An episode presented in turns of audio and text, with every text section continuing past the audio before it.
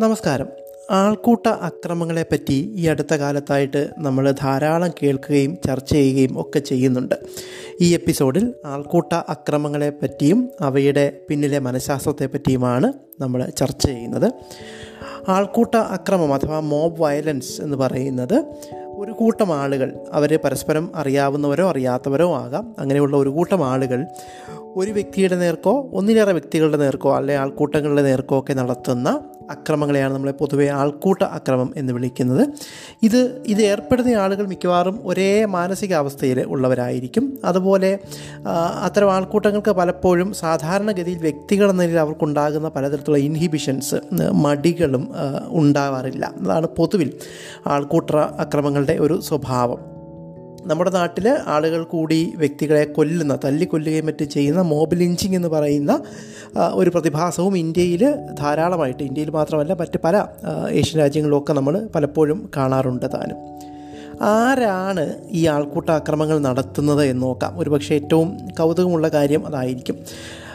സാധാരണ നമ്മളൊരു പക്ഷേ കരുതാവുന്നത് പോലെ ഏതെങ്കിലും തരത്തിൽ പ്രത്യേക വയലൻസിന് സാധ്യതയുള്ള ആളുകളോ അല്ലെങ്കിൽ മാനസിക നില തകരാറിലായ ആളുകളോ ഒന്നും ആവണമെന്നില്ല ആൾക്കൂട്ട അക്രമങ്ങളിൽ പങ്കെടുക്കുന്നത്.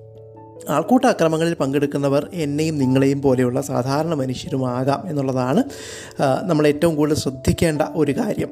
നമ്മൾ ആരും അതിനുള്ള അത്തരം സാധ്യതകളിൽ നിന്ന് മുക്തരല്ല എന്നുള്ളതാണ്. എങ്കിലും സാധാരണ എല്ലാവരിലും ഒരേ അളവിലല്ല അവർ ആൾക്കൂട്ട അക്രമങ്ങളിൽ പങ്കെടുക്കാനുള്ള സാധ്യത ഉണ്ടാവുന്നത്. ചില ഫാക്ടറുകൾ ഈ ഒരാൾ ആൾക്കൂട്ട അക്രമങ്ങളുടെ ഭാഗമാകുമോ ഇല്ലയോ എന്നുള്ളത് തീരുമാനിക്കാൻ ചില ഘടകങ്ങൾ വരാറുണ്ട്. അപ്പോൾ ഉദാഹരണത്തിന് സെൽഫ് എസ്റ്റീം അഥവാ അവരവരെ പറ്റിയുള്ള വിശ്വാസം കുറവുള്ള ആളുകൾ. അതുപോലെ കുട്ടിക്കാലത്തോ അവർ വളരുന്ന കാലഘട്ടത്തിലോ ഒക്കെ ഏതെങ്കിലും തരത്തിലുള്ള വയലൻസ് അത് ശാരീരികമായിട്ടോ മാനസികമായിട്ടോ ഒക്കെയുള്ള വയലൻസിന് ഇരയായിട്ടുള്ള ആളുകൾ.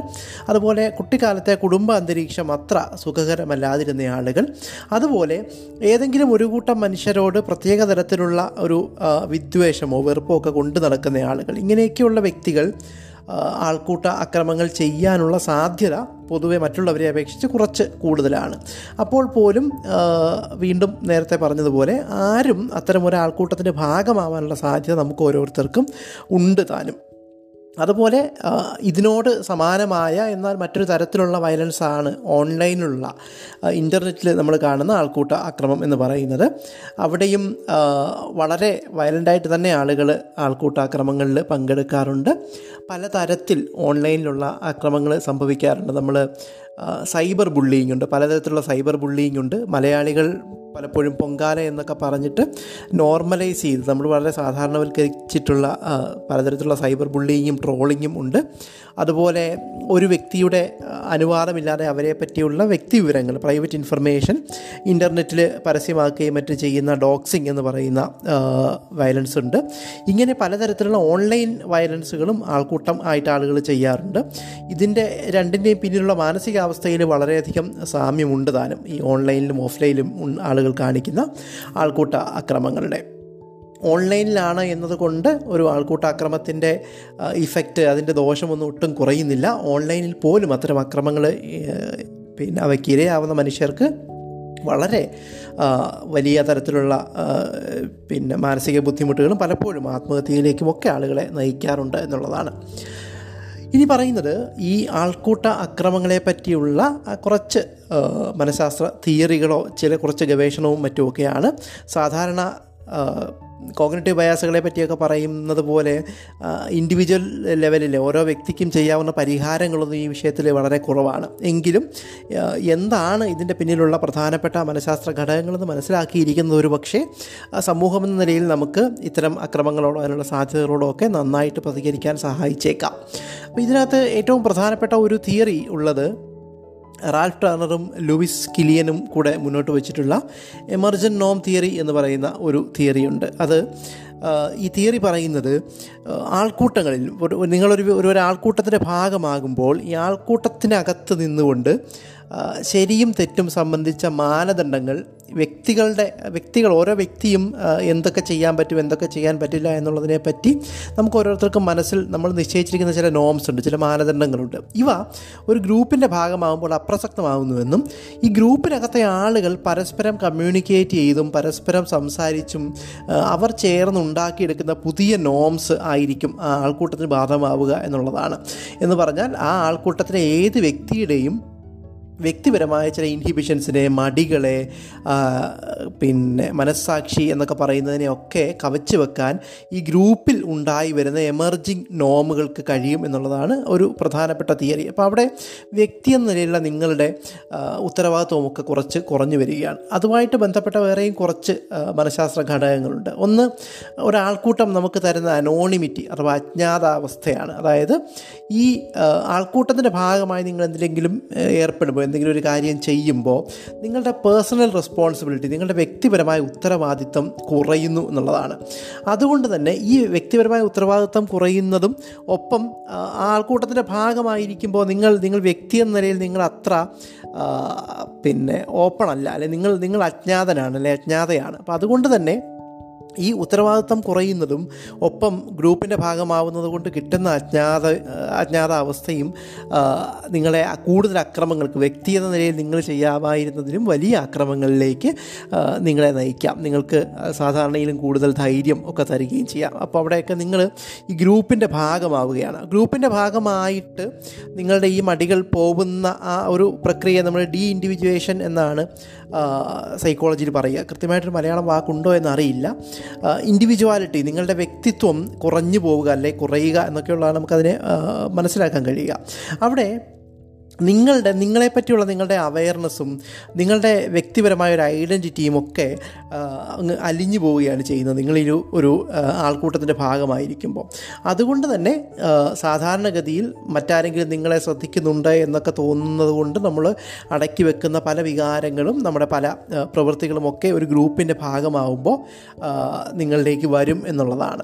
പല ഇൻഹിബിഷനുകൾ ഇപ്പോൾ മദ്യം ഒക്കെ കഴിക്കുമ്പോൾ പല ആളുകൾക്ക് മദ്യം കഴിക്കുമ്പോൾ ശരി ശരിതെറ്റുകളെ പറ്റിയുള്ള. അല്ലെങ്കിൽ എന്തൊക്കെ ചെയ്യാൻ പാടില്ല എന്നുള്ളതിനെ പറ്റിയുള്ള നമ്മുടെ പല ധാരണകളും പുറമോട്ട് പോകാറുണ്ട് അതേപോലെ ഒരു അവസ്ഥയാണ് ഒരു പക്ഷേ ആൾക്കൂട്ടങ്ങളുടെ ഭാഗമായിട്ട് അക്രമങ്ങൾക്കും മറ്റും ഇറങ്ങി പുറപ്പെടുമ്പോഴും നമുക്ക് ഉണ്ടാവുന്നത്. അവിടെ ഡിഫ്യൂഷൻ ഓഫ് റെസ്പോൺസിബിലിറ്റി എന്ന് പറയുന്ന നേരത്തെ പറഞ്ഞ പോലെ ഉത്തരവാദിത്തം എന്ന് പറയുന്നത് അങ്ങ് അലിഞ്ഞു പോകുന്ന സാധാരണഗതിയിലുള്ള ചെയ്യുന്ന പ്രവൃത്തിയുടെ ആൾക്കൂട്ടത്തിന്റെ ഭാഗമായി നിങ്ങൾ ചെയ്യുന്ന പ്രവൃത്തിയുടെ ഉത്തരവാദിത്തം എന്ന് പറയുന്നത് ഒറ്റയ്ക്കൊറ്റയ്ക്ക് ചെയ്യുന്നതിനേക്കാൾ വളരെ കുറഞ്ഞിരിക്കും എന്നുള്ളതാണ് ഇതുകൊണ്ടൊക്കെ സംഭവിക്കുന്നത്.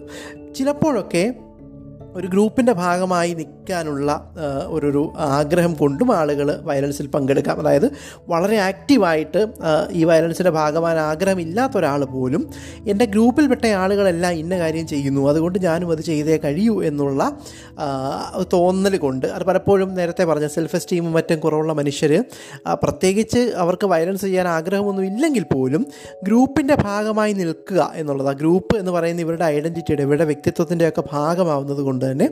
ഈ ഗ്രൂപ്പ് ഒരു കാര്യം ചെയ്യുന്നു. ഗ്രൂപ്പായിട്ട് നമ്മൾ പോയിട്ട് ഒരാളെ വീട്ടിൽ നിന്ന് വിളച്ചിറക്കി തല്ലാനോ അല്ലെങ്കിൽ ചോദ്യം ചെയ്യാനോ ഒക്കെ പോകുന്നു. അപ്പോൾ ഈ ഗ്രൂപ്പിലെ ആയിരിക്കുക ഗ്രൂപ്പിന്റെ അംഗമായിരിക്കുക എന്ന് പറയുന്നതിന്റെ ഭാഗമായിട്ട് പോലും ഒരാൾക്ക് ഈ വയലൻസിൽ പങ്കെടുക്കാനുള്ള പ്രവണത ഉണ്ടാകാം എന്നുള്ളതാണ്. അതുപോലെ ഈ ഗ്രൂപ്പുകൾ ചെയ്യുന്ന ഒരു പ്രധാനപ്പെട്ട കാര്യം ആരൊക്കെതിരെയാണോ അക്രമം നടക്കുന്നത് വ്യക്തിയാവാം കൂട്ടങ്ങളാവാം അവരെ ഡീഹ്യൂമനൈസ് ചെയ്യുക എന്നുള്ളതാണ്. ഡീഹ്യൂമനൈസേഷൻ എന്ന് പറഞ്ഞാൽ അപമാനവീകരണം എന്നൊക്കെ പറയാം. അതായത് മനുഷ്യർ എന്ന തരത്തിലുള്ള ഇവരുടെ ഒരു സ്റ്റാറ്റസിനെ കുറച്ചു കൊണ്ടുവരിക എന്നുള്ളതാണ്. അത് പലതരത്തിൽ ചെയ്യാൻ കഴിയും. അത് പലപ്പോഴും ഉപയോഗിക്കുന്ന ഭാഷ അതായത് മനുഷ്യർ മനുഷ്യരെ പറ്റി അല്ലാതെ ഉപയോഗിക്കാവുന്ന വാക്കുകൾ ഇപ്പോൾ കീടങ്ങൾ കൃമികൾ എന്നൊക്കെയുള്ള ചില വാക്കുകളൊക്കെ ഉപയോഗിച്ചുകൊണ്ട് ആരെയാണോ നിങ്ങൾ വയലൻസിന് അക്രമത്തിനിരയാക്കാൻ പോകുന്നത്? അവരെ അങ്ങനെയൊക്കെ വിശേഷിപ്പിക്കുക. അവരുടെ ഈ പറഞ്ഞ മനുഷ്യത്വം എന്ന് പറയുന്നത് അവർക്ക് തീരെ കുറച്ച് കൊടുക്കുക. അവർ പുറത്തുനിന്ന് വന്നവരാണെന്നോ അല്ലെങ്കിൽ അവർ നമ്മളോളം നല്ലവരല്ലെന്നോ അല്ലെങ്കിൽ അവർ പരമ്പരാഗതമായി തന്നെ അക്രമകാരികളാണെന്നോ ഏതെങ്കിലും തരത്തിലൊക്കെയുള്ള ഇവരുടെ നിലവിലുള്ള വ്യക്തികളുടെ സ്റ്റാറ്റസിനെ താഴേക്ക് കൊണ്ടുവരിക എന്നൊക്കെയുള്ളത് ഈ പറഞ്ഞ ഡീഹ്യൂമനൈസേഷന്റെ ഭാഗമാണ്. ഡീഹ്യൂമനൈസേഷൻ ഈ മോറൽ ഡിസെൻഗേജ്മെന്റ് എന്ന് പറയുന്ന വേറെ ഒരു കൂട്ടം പിന്നെ പ്രവൃത്തികളുടെ ഭാഗമാണ് ഡീഹ്യൂമനൈസേഷൻ എന്ന് പറയുന്നത്. മോറൽ ഡിസെൻഗേജ്മെന്റ് എന്ന വിഷയത്തെപ്പറ്റി വേറൊരു എപ്പിസോഡായിട്ട് തന്നെ പറയാൻ മാത്രമുണ്ട്. അതിലെ ഒരു പ്രധാനപ്പെട്ട ഘടകം ഈ പറഞ്ഞ പോലെ ഇതാണ്. ആരെ ആർക്കെതിരെയാണോ നിങ്ങൾ അക്രമം ചെയ്യാൻ പോകുന്നത് അവരെ ഡീഹ്യൂമനൈസ് ചെയ്യുക അവരെ അപമാനവീകരിക്കുക എന്നുള്ളതാണ്. അതിന്റെ കൂടെ വരുന്ന മറ്റൊരു ഘടകമാണ് ഈ ആരാണോ അക്രമത്തിന് ഇരയാകുന്നത് അവരെ പറ്റി നിലനിൽക്കുന്ന മുൻവിധികൾ പ്രിജുഡീസുകളും മറ്റുമൊക്കെ. അത് പലപ്പോഴും വലിയ വലിയ ആൾക്കൂട്ടങ്ങളുടെ മേൽ അല്ലെങ്കിൽ ജാതിയുടെയോ മതത്തിന്റെയോ ഒക്കെ പേരിൽ നടക്കുന്ന അക്രമങ്ങളിൽ പലപ്പോഴും ഉണ്ടാകാവുന്നത് ഈ ഒരു സോഷ്യൽ പ്രിജുഡീസസ് ഉണ്ടാവും. അത് ആരാണോ അക്രമത്തിന് ഇറങ്ങി പുറപ്പെടുന്നത് അവരിലെല്ലാവർക്കും ഏറിയും കുറഞ്ഞും ഈ പറഞ്ഞ മുൻവിധികൾ ഉണ്ടായിരിക്കും. ആ മുൻവിധികളായിരിക്കും ഒരുപക്ഷെ അവരെ കൂടുതൽ ധൈര്യം കൊടുക്കുന്നത് ഈ അക്രമങ്ങൾക്ക്. ഈ വിഷയത്തിൽ ഇന്ത്യയിലും പാകിസ്ഥാനിലും നടന്നിട്ടുള്ള ഒരുപാട് ആൾക്കൂട്ട കൊലപാതകങ്ങളുണ്ട്. മോബ് ലിഞ്ചിങ്ങുകൾ പറ്റിയുള്ള പഠനങ്ങളിൽ പറയുന്ന ഒരു കാര്യം മാർജിനലൈസേഷന്റെ ഒരു കൂട്ടം മനുഷ്യരെ ഒറ്റപ്പെടുത്തുന്നതിന്റെ മാർജിനലൈസ് ചെയ്യുന്നതിന്റെ ഭാഗമായിട്ട് കൂടി നടക്കുന്ന ഒന്നാണ് ഇത്തരം ലിഞ്ചിങ്ങുകൾ എന്നുള്ളതാണ്. അതായത് ആൾക്കൂട്ട കൊലപാതകങ്ങൾ എന്നുള്ളതാണ്.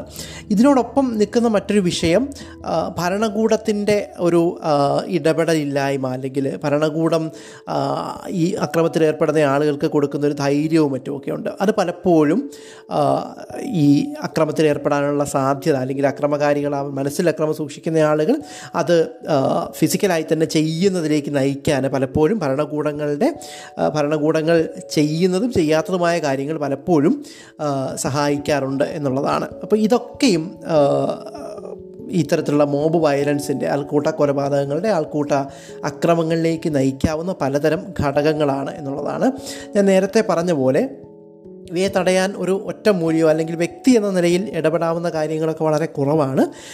സമൂഹങ്ങൾക്കാണ് പലപ്പോഴും രാഷ്ട്രീയമായ സാമൂഹികമായ പരിഹാരങ്ങളാണ് ഇത്തരം പ്രശ്നങ്ങൾക്ക് ഉള്ളത്.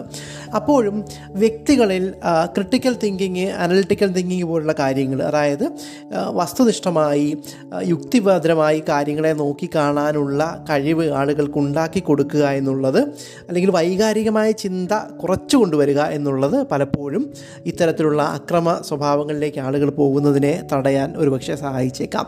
അതേപോലെ ആരാണോ ഇത്തരം കാര്യങ്ങൾ ചെയ്യുന്നത്.